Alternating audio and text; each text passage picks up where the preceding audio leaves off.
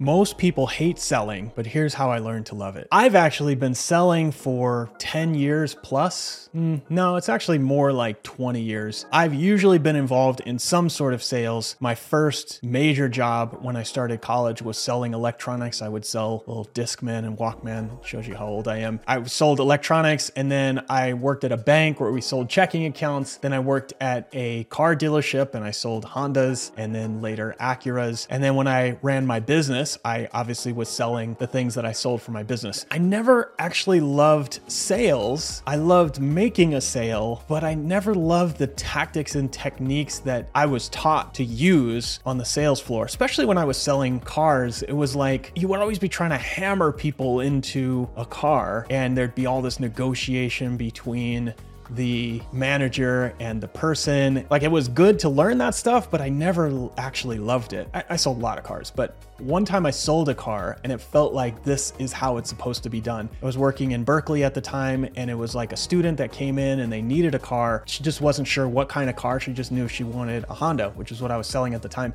And I just kind of showed her the different cars and the different options and the different prices. I asked her a bunch of questions and I kind of determined that she wanted, you know, Honda Accord or something, whatever it was. I asked her a bunch of questions, figured out based on her needs what she was going to be doing, and then I recommended a car. And she drove the car and she really liked it, and it was the perfect color for her. Then we sat down and I said, Okay, this is how much it's going to cost. And she said, Okay. Took it into my manager, said, Hey, this is the deal. And he was like, Yeah, you know, the way you acted on that sale was different than any of the other ones. Was it because it was a pretty girl or what was it? And I, and I said, It was it was because she asked good questions and I asked her questions and I felt like I was just helping her rather than selling it to her. And I never forgot that. This is a lesson that I took into my business. As much as I learned about sales, I very rarely use a lot of those sales techniques, I really focus on how I can help this person. And if I can help the person, then by the time we get to the end where we talk about the pricing and I ask you to make a decision, it's pretty easy. But if I don't actually determine whether I can help this person, then all you're doing is negotiating at the end. And I think this is what people think sales is. They think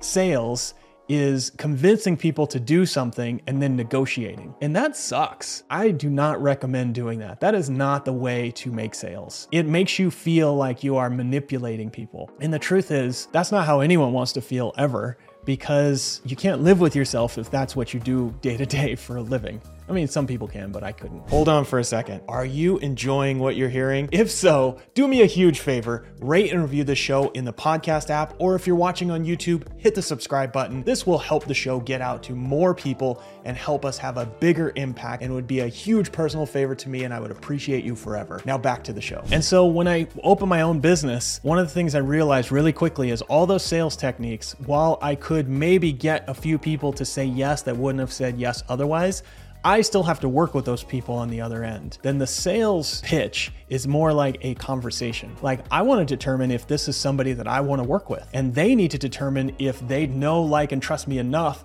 to pay me money to help them solve their problem. It's more of a conversation to see if we're a good fit. In that way, sales is actually really enjoyable. I love talking to people about their problems and seeing if I can solve them. Every sales conversation that I do now, I just talk to people and find out like, well, what is their biggest problem? How long have they been dealing with this problem? How many things have they tried? How many things have worked? When has it worked in the past and why? And why are they reaching out to me now? And so if I can get all of that information, then I can say, well, actually, I think what we do here could actually solve your problem. I'm not really sure, but let's let's see. So here's how I would lay it out, et cetera, et cetera. And then at the end, if they're like, you know what, that sounds great, I could really use that, then we can talk about the price. And then it just becomes a matter of like, do they have the money to pay for it or do they see it's worth it? And if we've had all those conversations and you know we we determine it's a really good fit. And then we get to the price and they're like oh my gosh that's too expensive. Well now i can use some of those sales tactics to overcome objections. And it doesn't actually feel scammy because we've discovered this is a really good fit. So their objection is just fear that's coming up, and my job is to help them overcome that fear. It's not to convince them that they're wrong, and so that they sign up for this thing. It's help them overcome that fear so that they will make a decision. Because in the end, all you're doing with a sales conversation is to help people make a decision. The goal at the end of every conversation that I have is to get them to say yes or no. And if they say no, then great. They are powerfully saying no so that they can move forward. If they're saying yes, then great. I'm all in on helping them get there. One of my goals in my end of the conversation is to determine if I'm willing to go all in on this person.